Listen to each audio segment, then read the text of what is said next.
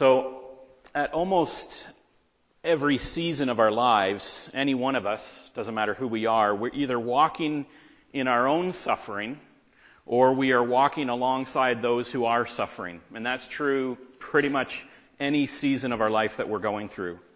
It's possible at times to be sheltered from suffering for a little while, but eventually suffering becomes a part of our lives. Trials become a part of our life in some form. And as we talked about last week, it might arise from the suffering in our lives, might arise from family dysfunction and sin and discord. It might arise from envy and jealousy. It could be abuse. It could be bitterness, repressed memories, and events that are long buried but finally catch up to us and our family. That could be the source. Um, it could come from outside influences. It could be illness. It could be um, the way people have treated us. It could be financial crisis. It might be the struggles of someone that we're close to. But most often in our life, suffering and struggle comes upon us unexpectedly and from consequences beyond our control. And there's no question as we're looking and reading through and rereading the story of Joseph here that the story of Joseph is written as a story of suffering. And while it is revealing for us the, the overarching narrative of God, because we see that as well, the, the story that God is telling in terms of his covenant, covenant and in terms of his people, and the divine plan that he has to fulfill the promises made to Abraham and Isaac through Joseph, it is at the same time still a very human narrative of historical family dysfunction and the consequences of sin in the life of Joseph. This is very real story of suffering in a family, specifically in the life of Joseph. And we looked at Joseph's family last week and where he came from and his heritage and, and did some homework this week, probably in our small groups.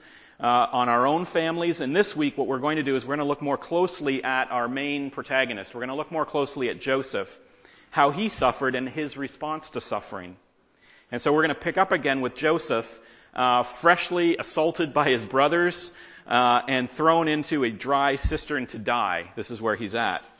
In Genesis 37, uh, 23 to 25, we read. So when Joseph came to his brothers, they stripped him of his robe, the robe of many colors that he wore, and they took him and threw him into a pit, and the pit was empty. There was no water in it. And then they sat down to eat.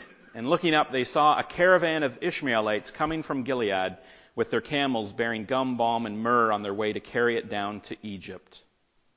And so the first thing we, we take here is just to acknowledge that while Joseph was in the pit, he's suffering. He's not just mildly annoyed or he's not just calmly unconcerned because he was trusting so faithfully in God that his dreams were going to come true right? And if, if we only have a simple snapshot of Joseph from Sunday school, or if you read the whole story, the kind of overarching picture you get of Joseph is just that he was this man carried along by the sovereignty of God, and that he trusted in God uh, through his life, and his, you know, things worked out for Joseph. And so you might at times think that, oh, Joseph is like this super Christian, right? He's this super godly man who, no matter what was happening to him, you know, he was always calm and he was always fine because he just trusted God so fully that God loved him and was going to care for him. But that's not what is going on in Joseph's life, okay? When his brothers assault him and, you know, beat him up and throw him in a pit, he is in despair. Joseph is terrified and he is desperate. And we get a one sentence picture of this reality of Joseph in the pit actually near the end of the story when the brothers finally meet Joseph again in Egypt and everything seems to be going against them in their interactions with this, you know, official in Egypt who they don't recognize. They're speaking amongst themselves while they're struggling to get grain for their family. And they say in Genesis 42:21, they said to one another, "In truth, we are guilty concerning our brother." In that we saw the distress of his soul when he begged us and we did not listen. That is why this distress has come upon us. Okay, so we don't see it in Genesis 37. Okay, but in Genesis 42, as the brothers recollect this time, we realize Joseph was begging them from the pit. He was in the distress of his soul over what was happening with his brothers. He was fearing for his life. He had no idea that he was just going to be left to starve or they were going to kill him or what was going to happen. And so Joseph, make no mistake here, understands suffering. He understands distress. He's not just coolly floating through this saying, oh, God's going to take care of everything. I'm fine. He's in despair. His brothers are eating a picnic while he is begging them from the pit. And they're just having their lunch.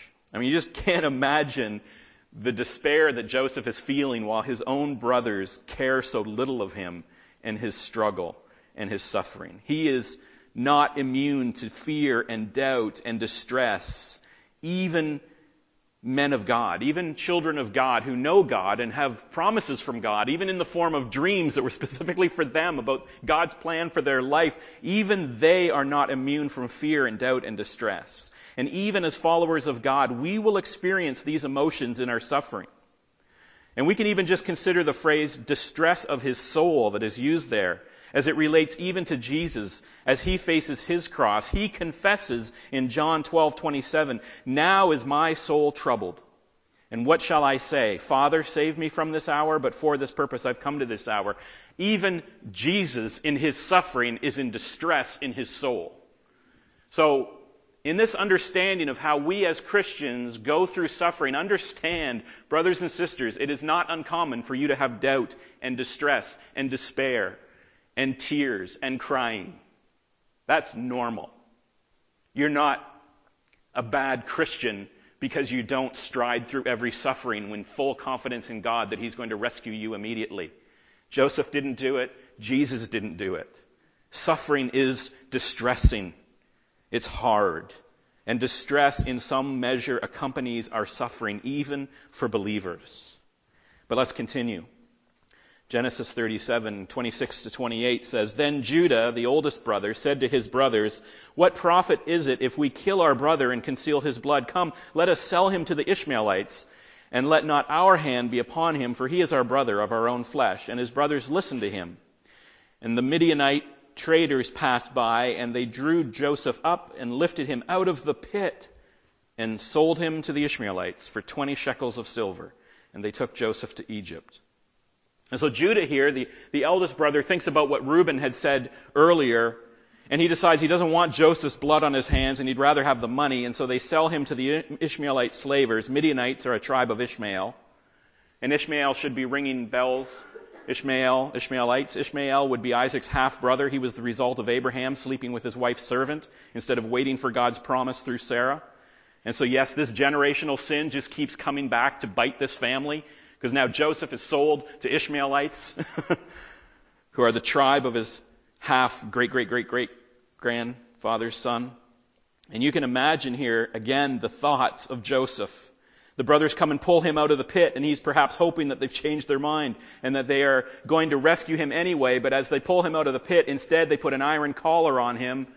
You'll see that in your homework this week in your handout. In Psalm 105, it says he was taken to Egypt in iron and they chain him to a camel. And so here he is, 17 years old, heading to Egypt, and there is not going to be any rescue party.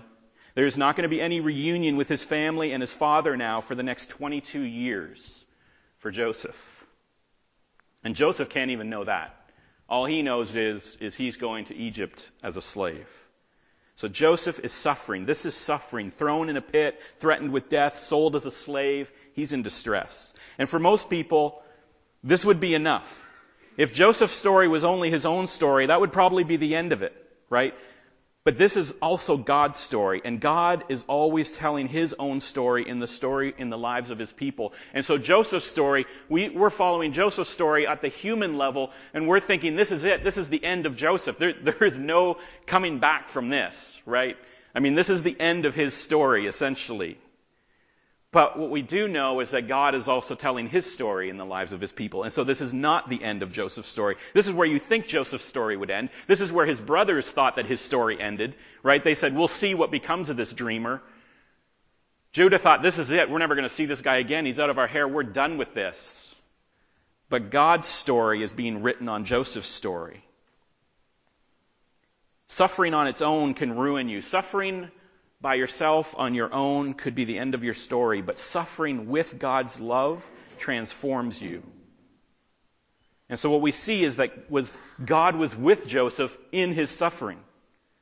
Is God's love with Joseph? It doesn't seem like it when we're reading here. It doesn't seem like it to Joseph even. It might not seem like it to you today in, in whatever pit you're in or whatever slavery you're in or whatever distress you're in. It might not seem that God's love is with you. You may feel overpowered in the situation that you're in. But let's keep reading here in Joseph's story. And just parenthetically here, I'm just going to touch on it for now. Uh, if you go to chapter 38, it then tells us the story of this eldest brother Judah, and we're not going to get into it just yet. But just for clarity, I'll point out that uh, chapter 38 regards the eldest son, and it takes place during the years that Joseph is in Egypt. There's, he has 13 years before he uh, becomes royalty. He's 30 years of age when he gets into Pharaoh's court. Then there's seven years of plenty, and then he saw his brothers in the second year of famine. So it's 22 years transpire, and during this time, we get this little snapshot of Judah's life, of Judah's sin with Tamar. And you might contrast that with Joseph's refusal of Potiphar's wife. And yet in that sin of Judah, it leads to Christ through this illegitimate, so to speak, son, twin Perez. Perez, if you look in Matthew 1 3, is in the lineage of Christ. And so it's through the line of Judah that we're going to get to the kings, David, and then to Jesus. But it's even through his sin with Tamar that Jesus, the line of David, comes about. And so Judah is an important lineage, and so this chapter just keeps us up to speed on what's going on in the family line of Jesus at the same time as it's telling the story of what's happening with Joseph and as a slave and a prisoner and in the palace. But we're, we're sticking with Joseph today, but if you're reading along there, I just wanted to explain to you what was going on in chapter 38. So we pick up the story here with Joseph now. He's chained to a camel marching to Egypt. And Genesis 39 says, now Joseph had been brought down to Egypt, and Potiphar, an officer of Pharaoh, the captain of the guard, an Egyptian, had brought him, bought him from the Ishmaelites who had brought him down there. The Lord was with Joseph, and he became a successful man, and he was in the house of his Egyptian master. And his master saw that the Lord was with him, and that the Lord caused all that he did to succeed in his hands. And so Joseph found favor in his sight and attended him, and he made him overseer of his house and put him in charge of all that he had. And from the time he had made him overseer in his house and over all that he had, the Lord blessed the Egyptian's house for Joseph's sake. The blessing of the Lord was on all that he had in house and field. And so as the story returns from Judah back to Joseph, we should notice that the text takes a surprising turn.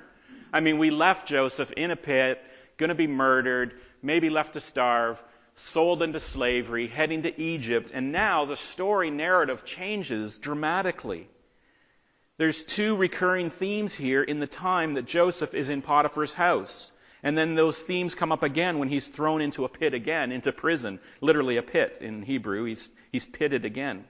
And, and, and there's two recurring themes, and you probably picked up on them there in verse 2 and 3 and in 21 and 23 if you were to read further. It says the Lord was with him in verse 2. And then it says the Lord was with him, was with Joseph and showed steadfast love later on in verses 21. And, and the Lord was with him in verse 3. And the Lord was with him in verse 23 later on in the chapter. So the, the first theme is that the Lord was with Joseph.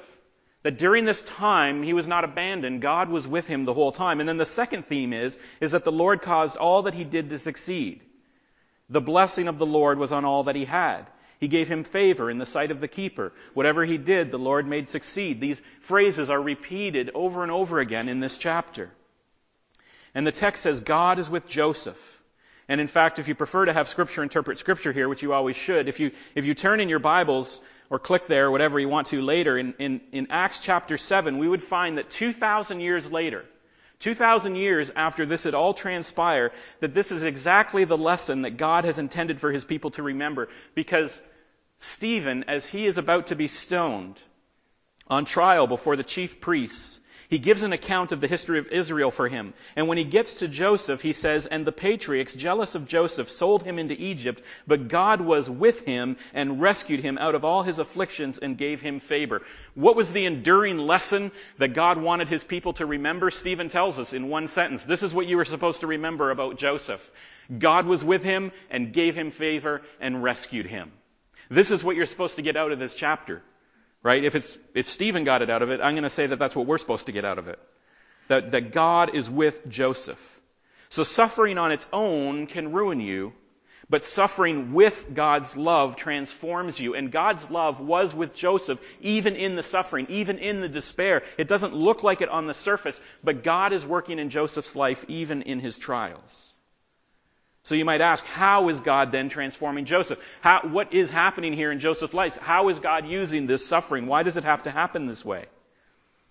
Well, there's at least three ways that God is using and transforming Joseph. First of all, Joseph is developing into a man of integrity. He's being refined.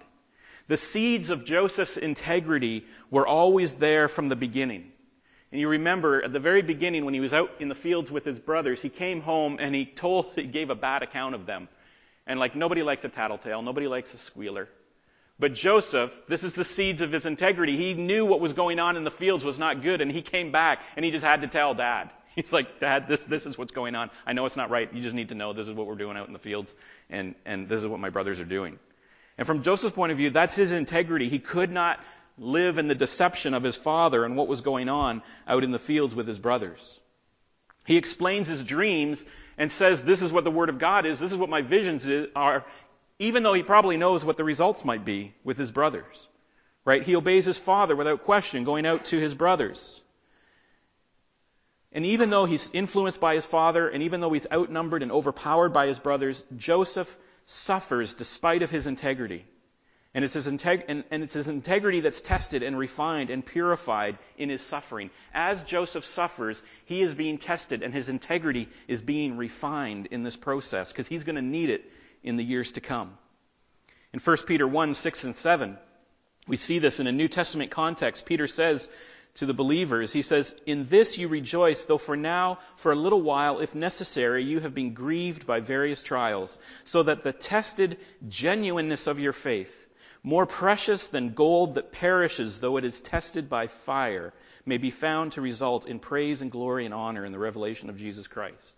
You see, God is using trial, God is using despair, God is using suffering in Joseph's life to refine him, to refine his integrity, and many other characters. And Joseph, in a way, is a reflection of Job, who suffered and yet did not curse God. Right? Suffering with integrity proves faithfulness. Not suffering without sorrow, not suffering without despair, not suffering without doubt. There clearly was sorrow. There clearly was distress. It's not suffering without sorrow, but it's suffering with God. You're not going to suffer without despair, but you can suffer with God. And suffering with God brings transformation. Now, do we do this in our suffering? Do we do this in our circumstances? Do we bring the Lord into whatever it is that we do, as Joseph did with Potiphar? So Potiphar's whole household was blessed on behalf of Joseph. In our situations where we're in suffering, where we're in trial, where we're not exactly in the circumstances we want to be in our life, do we bring God in with us? Is God there with us and bringing the blessing of God with us so that we're a blessing to those we serve in the situation that we're in, even in our suffering? Or what about our refinement? If we were in Joseph's place, would we give ourselves to serving an Egyptian taskmaster as well as Joseph did? Joseph was clearly a very good slave. He served Potiphar exceptionally well in his distress. Would we do that? Or would we say, What am I doing here? Why am I working as a slave? God, why have you got me in this situation? You had dreams for me that people were going to be bowing to me, and now I'm a slave, God. Where are you? I don't understand why I'm in this situation. Wouldn't that be our temptation? That would be my temptation, right? If I had a dream from God that I was going to somehow have people bowing to me and I was going to be some big shot in his kingdom, and then I'm an Egyptian, a, a slave to an Egyptian, would I serve that Egyptian well or would I grumble and complain and do the bare minimum? I mean, that would be my temptation. We complain when we're getting paid a few percent less than was expected in our union's collective bargaining agreement, right? I mean, that's cause for distress for us let alone complain about being actual slaves in a foreign land. But godliness with contentment is great gain, it says in 1 Timothy 6. And we sometimes think to ourselves, I could be so useful to God if only this would happen, or if I was in these circumstances, I could do so much for the kingdom, and God could use me in such a powerful way if just, if, you know, I had, didn't have these financial troubles, or if I had better opportunity, or if I was better connected. But but God most often uses those people who say, Why not be used right now where I am here today? I can serve God in whatever situation I'm in now. I don't have to wait. And that was Joseph's heart. Joseph's like, I can serve now. I'm a slave in this Egyptian's household. Fine, I'll be the best slave I can be for the glory of God. And God was with Joseph, and God caused everything that Joseph did to succeed so that Potiphar didn't have to worry about anything in his household. All he worried about was the food that was on his plate. and whether he was hungry or not. Joseph lived to the glory of God to see what God would do. In the house or out in the field, he worked wholeheartedly. He's a slave, but he's a blessed slave. And when Joseph worked with the Lord, the Lord was with him. Potiphar's household was also blessed. So give yourself to the task before you, to the situation God has you in, even if it's not ideal, even if it's distressing, even if it's suffering to you. Not with your eyes on a different opportunity or a different situation, but serving God where you are and seeing how God is going to transform your situation as you are faithful in the small things. Secondly, that the other thing that God is doing, not just refining Joseph's integrity and blessing Pharaoh's, Potiphar's household, but, but God is equipping Joseph for what is to come. So Joseph had working with his father, he was managing his brothers to a certain extent, then he's managing Potiphar's household and fields. God's not wasting any of Joseph's experiences. Joseph probably learned the Egyptian language as a slave and in prison here.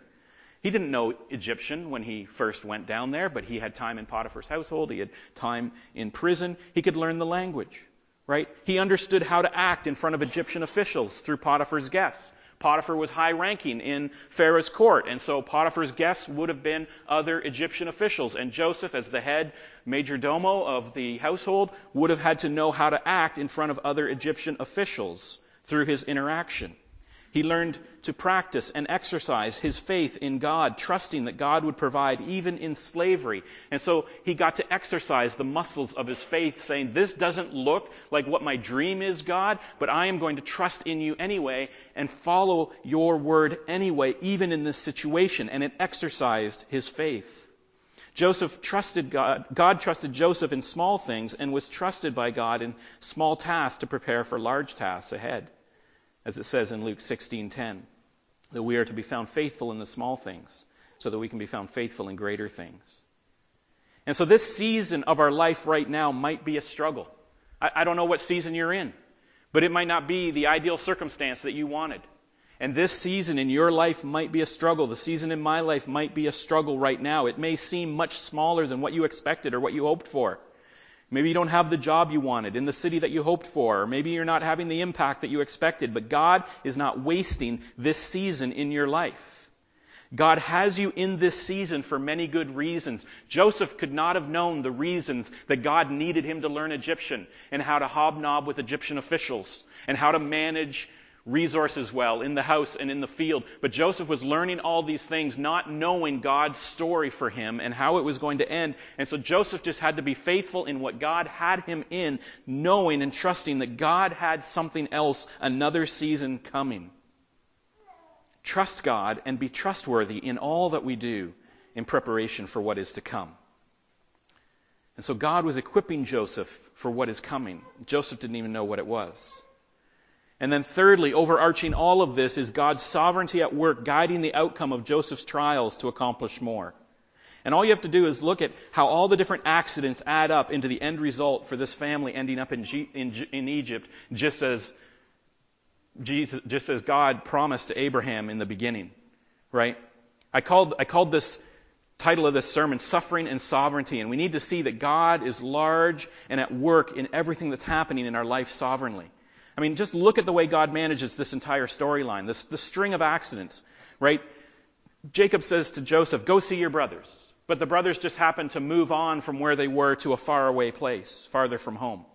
And Reuben just happens to intercede on behalf of Joseph. And Judah just happens to see these traders who are heading to Egypt. And the traders just happen to have the money to buy a slave and be willing to take a slave down to Egypt. And they were there on their way at the right time. And Potiphar just happened to need a slave who could, you know, help out in his house. Right? All these little accidents all just seem to line up just perfectly to get Joseph where God needs Joseph to be.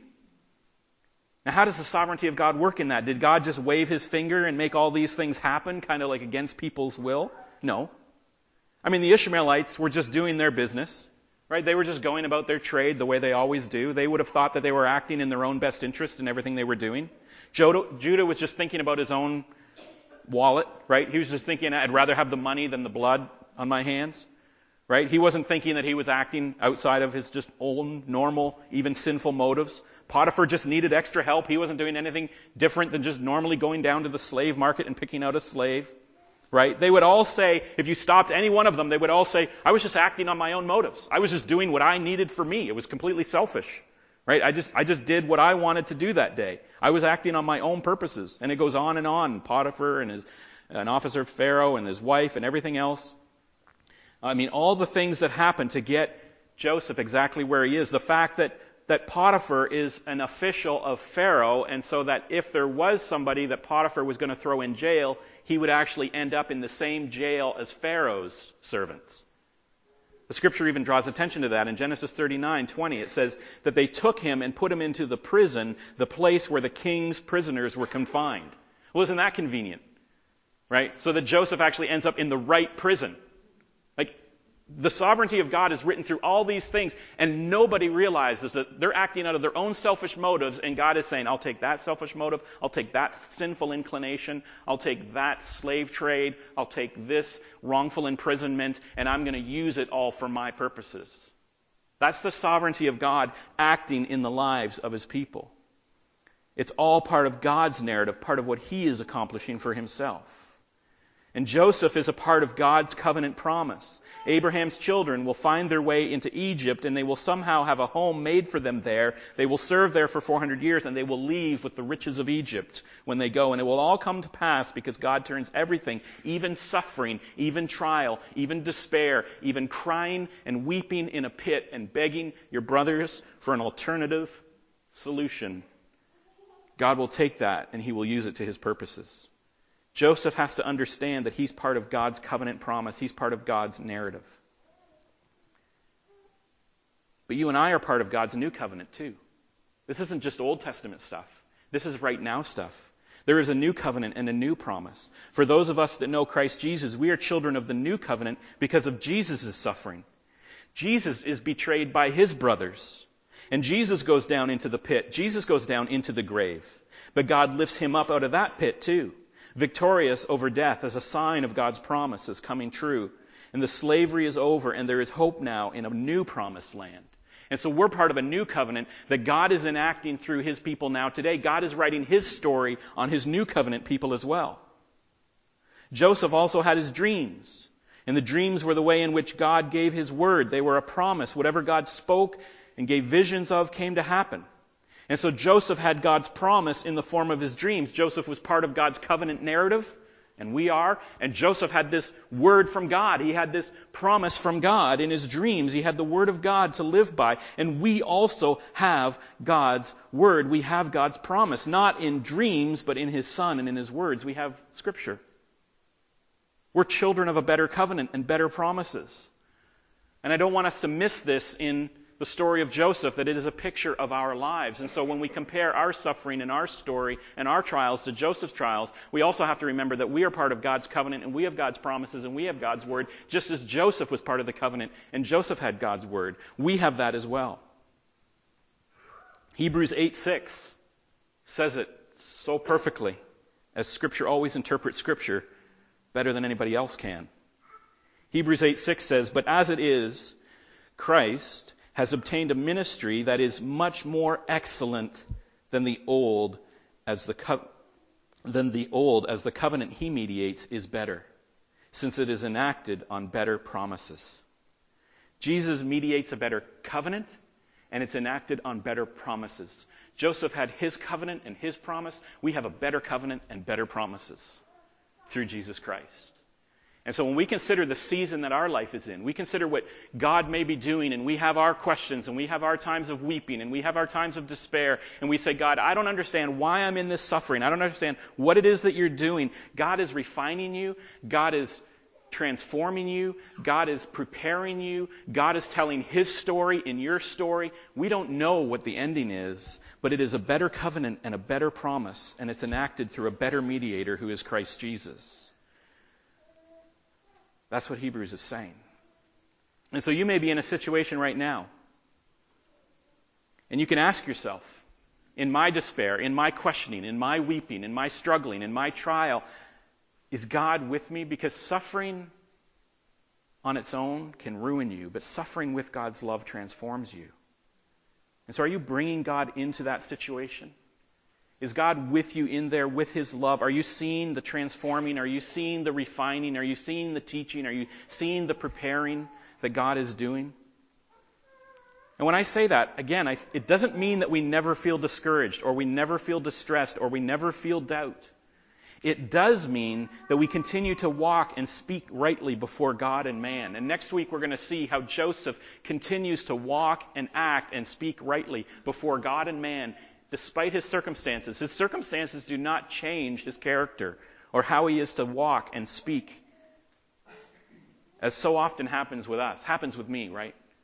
When my circumstances change, my behavior changes.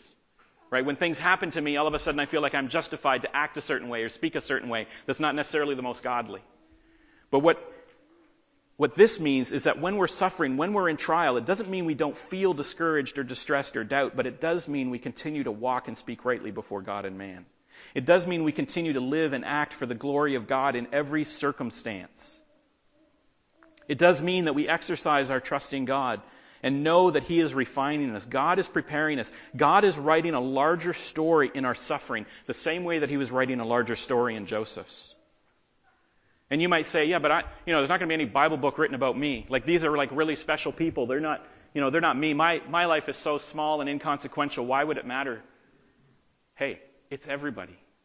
God is not just writing his story in one family anymore. It's not just about Judah and Joseph. It's not just about Abraham, Isaac, and Jacob. It's not just about David. It's not just about Solomon. It's about the whole family of God. All of us are now partakers in a better covenant. And so we take this time in our suffering to, it does mean that we exercise our trust in God and know that He's refining and preparing and writing this larger story in our suffering. So even a situation caused by the conflict of others, even a situation that you're in where other people are oppressing you, other people are causing you distress, other people are hurting you, just as Joseph was harmed by his brothers. Even in those situations, are you continuing to walk rightly in those situations? Are you continuing to bring God into it? Are you continuing to act as a blessing to those around you the way that Joseph was a blessing in Potiphar's house? Do I think that Joseph didn't go to bed some nights as a slave crying? Do you think that there weren't times when he was laying there in the servants' quarters, wishing that he could see his dad again, his brothers again? That he was not grieved over the situation that he was in? That he was not weeping over the suffering that had come upon him? That he had no idea what was going to happen next? Absolutely. I believe Joseph was weeping. But then he got up in the morning and he walked rightly and he talked rightly and he acted rightly and he brought God and did everything for the glory of God. And God was with him. His love was with him. It says in verse 21, 39 21. But the Lord was with Joseph and showed him steadfast love. The steadfast love of God is with us in our suffering. Even like Joseph, it doesn't seem like it is. God is doing something, refining us, preparing us, writing his story in a way that we can't understand. The steadfast love of God is with us. So suffering on its own can ruin you. But suffering with God's love can transform you. Let's pray.